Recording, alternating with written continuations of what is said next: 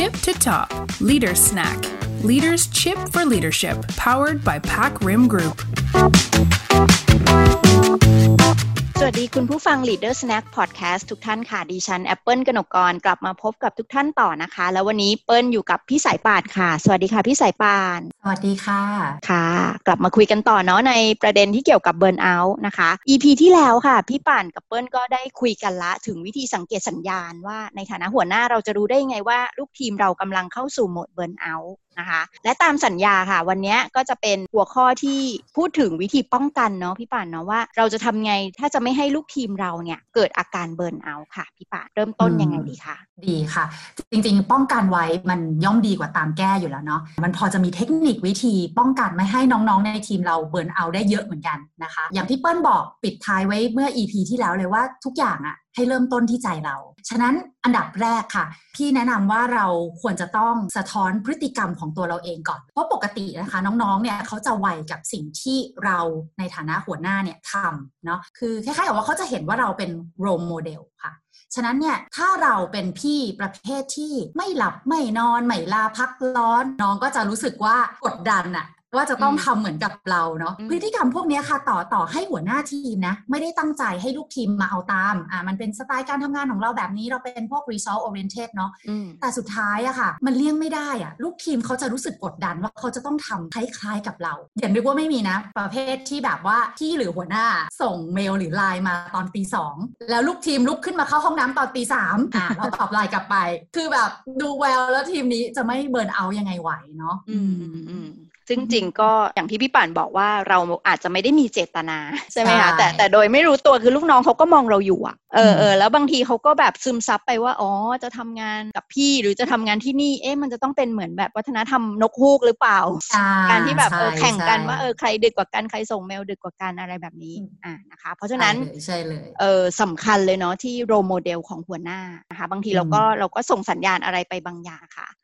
อ่าเพราะฉะนั้นถ้าถามในมุมหัวหน้าค่ะพี่ป่านเราควรจะทำตัวเป็นแบบอย่างหรือส่งสัญญาณในในเรื่องไหนดีคะคือเมื่อกี้ที่คุยไปเนาะคือนอกจากเราเนี่ยไม่ควรจะเป็นตัวอย่างของการแบบทำงานหามลุ่งหามค่ำไม่เป็นเวลาแล้วเนี่ยจริง ๆ มันมันจะเป็นประโยชน์เหมือนกันนะคะ ถ้าเกิดว่าหัวหน้ากับลูกทีมเนี่ยสามารถที่จะตกลงกันให้ชัดเจนไปเลย ว่าในสถานการณ์ปกติเนี่ยเราคาดหวังให้น้องทำงานสักวันละกี่ชั่วโมงอ่าเราต้องการผลงานจากเขามากน้อยแค่ไหน เขาอาจจะต้องเจอกับการทำงานวันหยุดบ่อยครั้งแค่ไหนพวกนี้ ถ้าเราสามารถตกลงกันไว้ได้ก่อนเลยเนี่ยมันจะดีมาก ประโยชน์ของมันคืออย่างนี้ค่ะเปิ้ลถ้าสมมติว่าลูกน้องเขามีลูกทีมเขามีข้อมูลเหล่านี้เนี่ยเขาก็จะได้รู้ว่าอ๋อโอเค หมู่นี้เนี่ยฉันต้องทำงานเกินจากที่ตกลงกันไว้มาเยอะละ ติดกันมาพักใหญ่ละที่เคยคุยกับพี่ไว้ว่ามันน่าจะประมาณนี้ แต่ว่าตอนนี้มันไม่ใช่แล้วเขาก็จะได้กล้ายกมือค่ะกล้าที่จะบอกกับหัวหน้าว่าพี่คะช่วงนี้หนูอะทำงานเกินจากที่เราคุยกันไว้เยอะมากเลยค่ะ พี่พอจะมีตัวช่วยให้หนูไหมคะ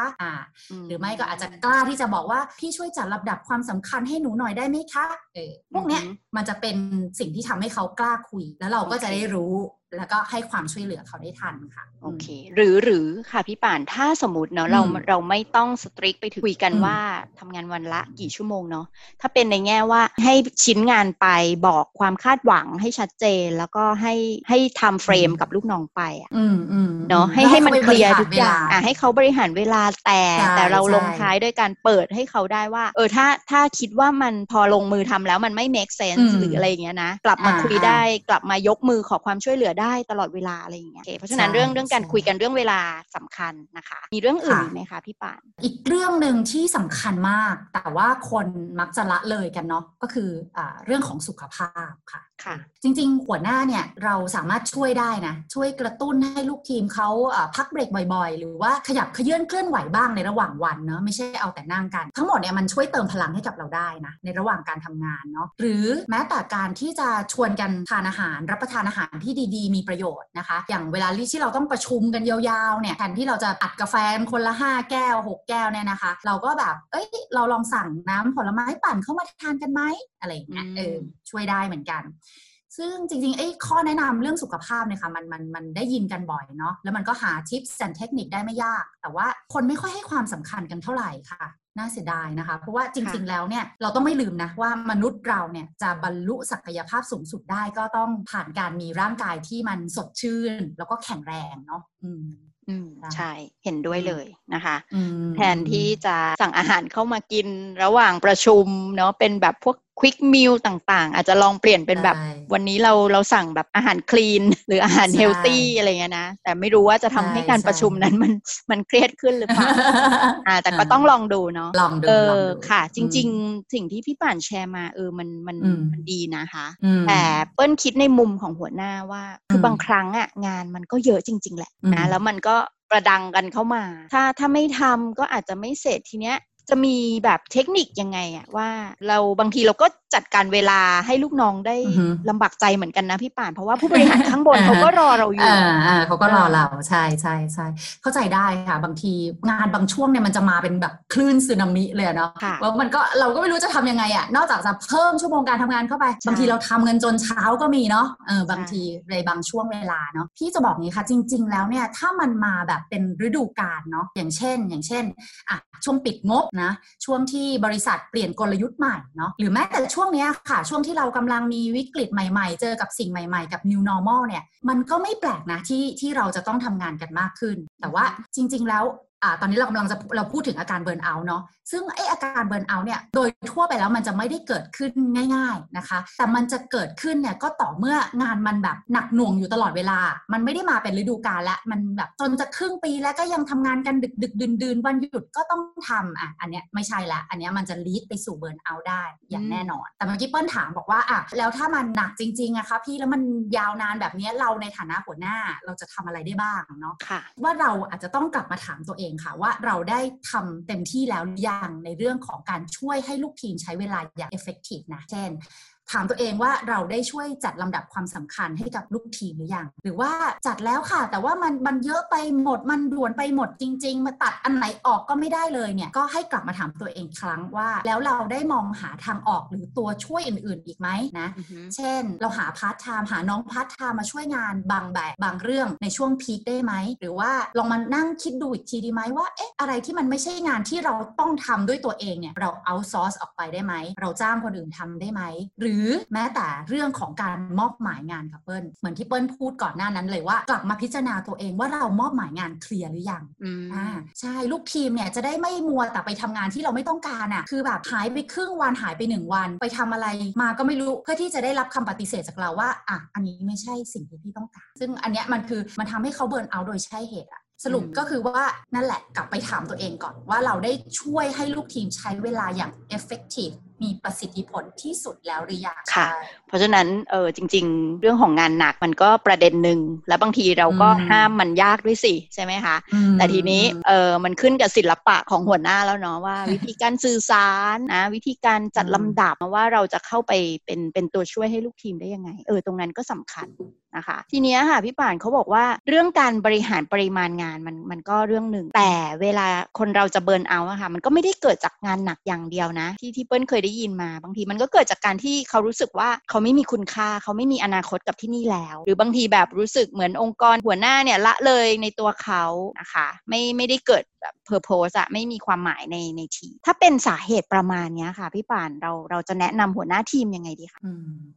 ใช่ค่ะ จริงๆไอสาเหตุที่เปิ้ลพูดมาเมื่อกี้เพลอๆนะ มันเป็นสาเหตุที่ทำให้เกิดเบิร์นเอาท์มากกว่างานหนักอีกนะค่ะเพราะว่ามันก็หลายครั้งเนาะที่เราเห็นว่า เฮ้ย ทีมที่เขากำลังใจดีๆอะเขาจะมีพลังในการสู้งานหนักมากอะใช่เหมือนแบบมีภูมิคุ้มกันแล้วเขาจะไม่เบิร์นเอาท์กันง่าย ๆนะคะ ฉะนั้นถ้ามันเป็นสาเหตุทางด้านจิตใจค่ะ วิธีป้องกันที่ดีที่สุดก็คือกลับไปที่คำของเปิ้ลเลย ใช้ใจในการดูแลลูกทีมเนาะเราเราเราต้องไม่ลืมค่ะว่าคนทำงานส่วนใหญ่อะเขาต้องการรู้สึกว่างานของเขาอะมันมีค่า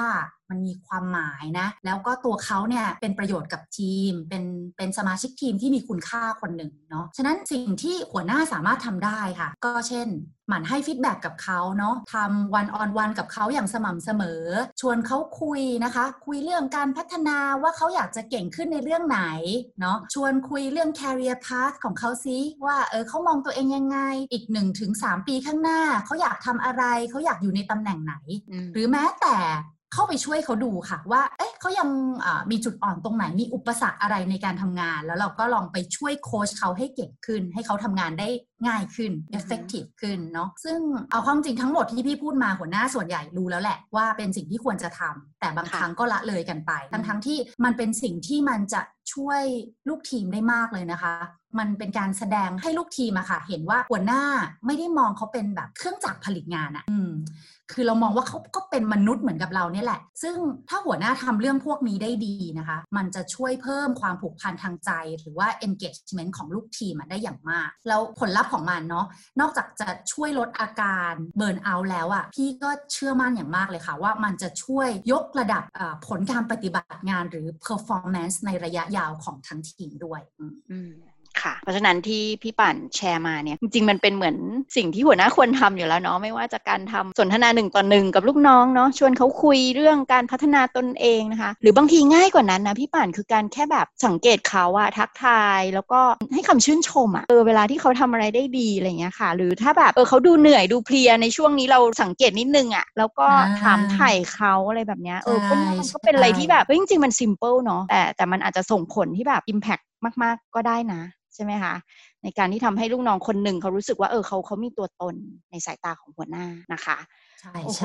วันนี้ข้อคิดดีๆ เยอะแยะมากมายเลยนะคะ ต้องขอบคุณพี่ป่านมากสำหรับเทคนิคสำคัญในการที่เราในฐานะหัวหน้าจะป้องกันอาการ burnout ไม่ให้เกิดกับลูกน้องเราได้นะคะ เพราะว่าเวลาที่มันเกิดแล้วมันมันก็แก้ยากเหมือนกันนะคะ แต่ใน EP ถัดไปค่ะ เปิ้ลและพี่ป่านเนี่ยก็จะกลับมาคุยกันต่อเนาะเราจะได้ครบ loop กันเลยนะ พี่ป่านถึงวิธีรับมือหรือแก้ไขอะค่ะ ถ้าเกิดเคสที่ลูกทีม burnout ไปแล้ว เกิดอาการซึมเศร้า หรือมีปัญหาความเครียดเรื้อรังนะคะ อย่าลืมติดตามพวกเรากันต่อใน EP ถัดไปนะคะ และหากชื่นชอบข้อมูลในตอนนี้ฝากกดแชร์ หรือใส่ comment แสดงความคิดเห็นไว้ได้เลยนะคะ เราสองคนขอลาไปก่อนค่ะ สวัสดีค่ะ สวัสดีค่